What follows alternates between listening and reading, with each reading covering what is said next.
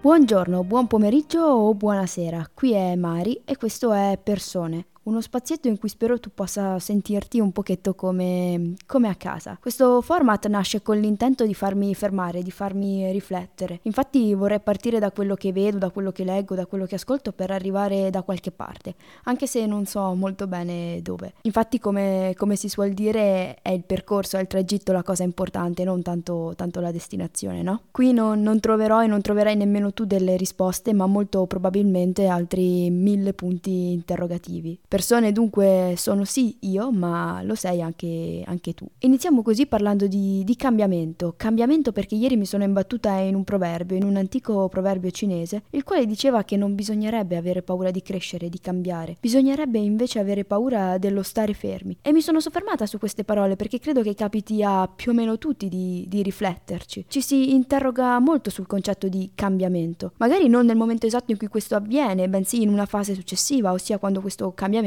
effettivamente è già avvenuto. Ci si bombarda di domande, ci si chiede, non lo so, ad esempio, quanto possa far strano crescere, diventare grandi, avere vent'anni. Queste penso possano essere delle domande tanto spontanee quanto frequenti, perché tutti, credo, continuiamo a fare i conti con la nostra vita. Si mette un po' in rassegna quello che si è fatto, dove si è stati, ma anche dove si vuole andare. Si fa per così dire un po' di ordine. Possiamo sì avere una meta prefissata, ma dobbiamo un attimino organizzare il nostro percorso. Quando ero piccola pensavo che una volta arrivata ai vent'anni avrei capito un sacco di cose, pensavo che le mie domande avrebbero trovato finalmente delle risposte, o comunque delle risposte più sensate, più da grande appunto. Ma morale della favola ne avrò capite forse due, tre per esagerare, mentre la mole di ciò che non ho capito si è ingigantita in maniera vertiginosa. Ci stavo riflettendo e sai, credo che la cosa forse più strana sia il non essere più all'interno del tunnel del liceo. Nel senso, quando vai al liceo ci devi andare, non c'è scampo, questo va a definire la tua routine, puoi studiare o meno, ma a scuola comunque ci devi andare. Passiamo così gli anni delle superiori a bramare quella libertà che ci darà il diploma. Non vediamo l'ora di poter decidere che cosa fare della nostra vita. Non si vede l'ora di poter definire i ritmi della propria quotidianità. Possiamo così dire che l'esame di maturità regala una strana felicità. Una felicità che non dà spazio all'incertezza di quello che ci sarà dopo ed è giusto così, è giusto viversi quel momento in tutta la sua spensieratezza. L'università, da questo punto di vista, penso sia differente. Se non studi, non dai gli esami e se non dai gli esami, questa si ferma, esattamente come il lavoro. Quindi non sei più protetto, ma sei tu che devi darti dei limiti, metterti dei paletti proprio per iniziare a gestire la tua vita. Devi gestire la tua vita per andare da qualche parte, mentre prima il liceo lo faceva per te. In un certo senso ti andava a deresponsabilizzare da tutto ciò. Era facile dire al liceo, non lo so, non studio matematica, non studio il latino perché non è quello che vorrò fare nella mia vita. Mentre ora non sappiamo nemmeno dove vogliamo andare. Ci si chiede, ma io che cosa voglio fare? Prenderò mai la strada giusta? E se sbagliassi? In tutta sincerità io non so darmi e non so darti delle risposte, ma quello che è certo è che questa è una fase di trasformazione importante. Siamo sì tutti in costante cambiamento, ma penso che esistano dei periodi in cui lo si avverte con molta più chiarezza. Ci sono quei mesi in cui si è più vulnerabili, più agitati, in cui ci, ci si trova con molta più fatica e di conseguenza si fa fatica anche ad avere relazioni con gli altri, perché se non riusciamo a riconoscere noi stessi è molto difficile che riescano a farlo gli altri. Possiamo provare a chiamarla tipo crisi identitaria.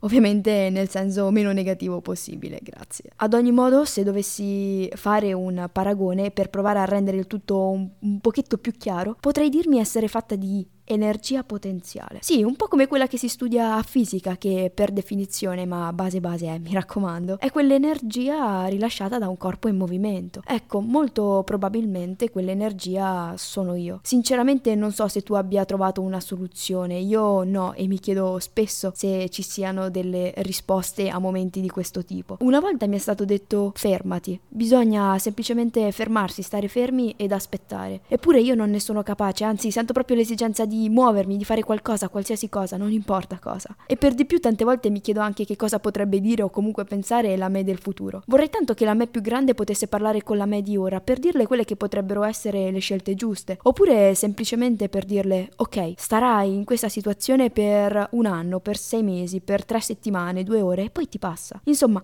vorrei poter definire i tempi del cambiamento, ma in realtà so benissimo che se questo fosse possibile manderei tutta all'aria. Quindi, molto probabilmente, è giusto cogliere quello che si può cogliere, prendere quello che una determinata età ti può regalare. Siamo nel giusto tempo, dobbiamo prendere quello che si può prendere senza fare tutti quei confronti inutili. Facciamo davvero tanta fatica, non riusciamo nemmeno a goderci ciò che realmente abbiamo. Fa strano, fa strano perché ad esempio quando si è grandi si vorrebbe tornare bambini, mentre da bambini non si desidera altro che crescere. Quando si è piccoli si vede la bellezza dell'essere grandi, quando si è bimbi si ha questa capacità di vedersi proiettati in un futuro. Quando si è più piccoli si hanno tanti sogni, ci si vede in diversi ambiti, ci si vede con le vesti da astronauta, da veterinario, medico, calciatore, insegnante, si immaginano tante cose come le prime cotte, le prime serate, la patente, insomma ci si vede catapultati in un altro mondo, un mondo forse non troppo lontano. Poi si cresce e ci si accorge che non è tutto rose e fiori. Si inizia con la scusa di essere grandi a giustificare un sacco di cose, un sacco di comportamenti, dai vestiti al rispondere un pochetto male ai genitori, perché nella nostra testa, quando non si è né adulti né quantomeno bambini, lo si può fare. Ho capito però che esiste un momento, un momento in cui si capisce che crescere è sì una fregatura. Ed è il punto esatto in cui uno si rende conto che la lista di sogni che si faceva da bambini sparisce. È normale, si cambia, si cresce, ma questo non significa che ci sia per forza qualcosa di sbagliato. Di recente lessi un articolo che uh, diceva che l'adolescenza è stata creata. Diceva che crescere è una trappola a cui noi tutti siamo costretti. In particolar modo l'articolo si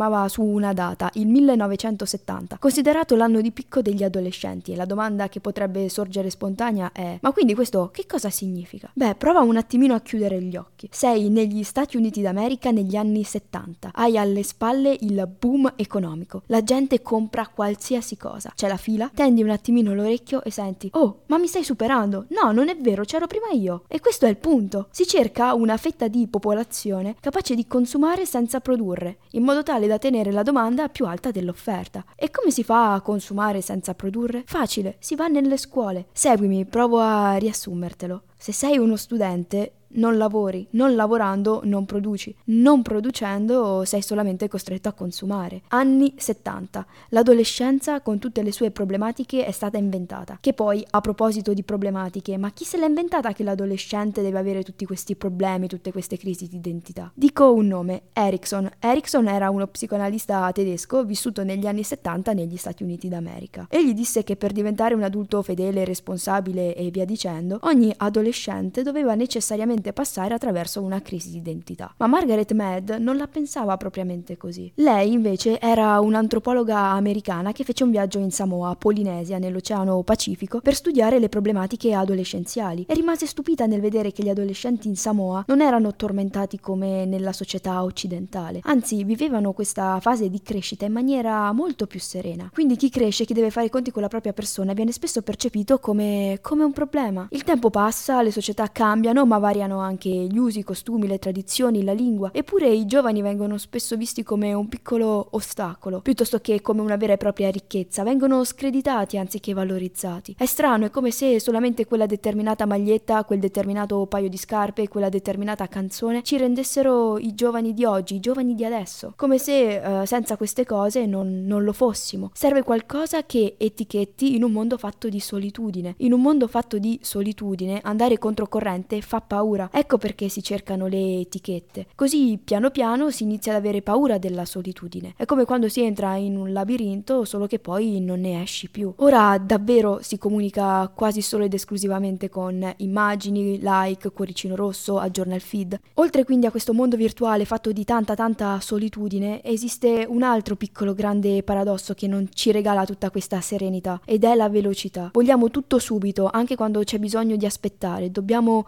imparare ad avere il giusto ritmo. Stiamo correndo troppo e troppo velocemente. Stiamo imparando a pensare, a lavorare alla maniera di un fast food. Proprio noi che abbiamo la cultura del bello, del buono, del ben fatto, cadiamo su queste cose. I pensieri, le idee innovative non si trovano in un eccesso di velocità. Dobbiamo abbassare il fornello perché così facendo stiamo letteralmente bruciando tutto. E nella velocità, per di più, dimentichiamo di mettere il sale, le giuste spezie. Dobbiamo dare un po' di sapore a questi pensieri perché davvero lo meritano. Ora prova un attimino a pensare a questa formula. Anzi, prendi carta e penna così riesci a visualizzarla meglio. E scrivi F uguale, aperta parentesi tonda, T più C, chiusa parentesi tonda, il tutto moltiplicato per A al quadrato.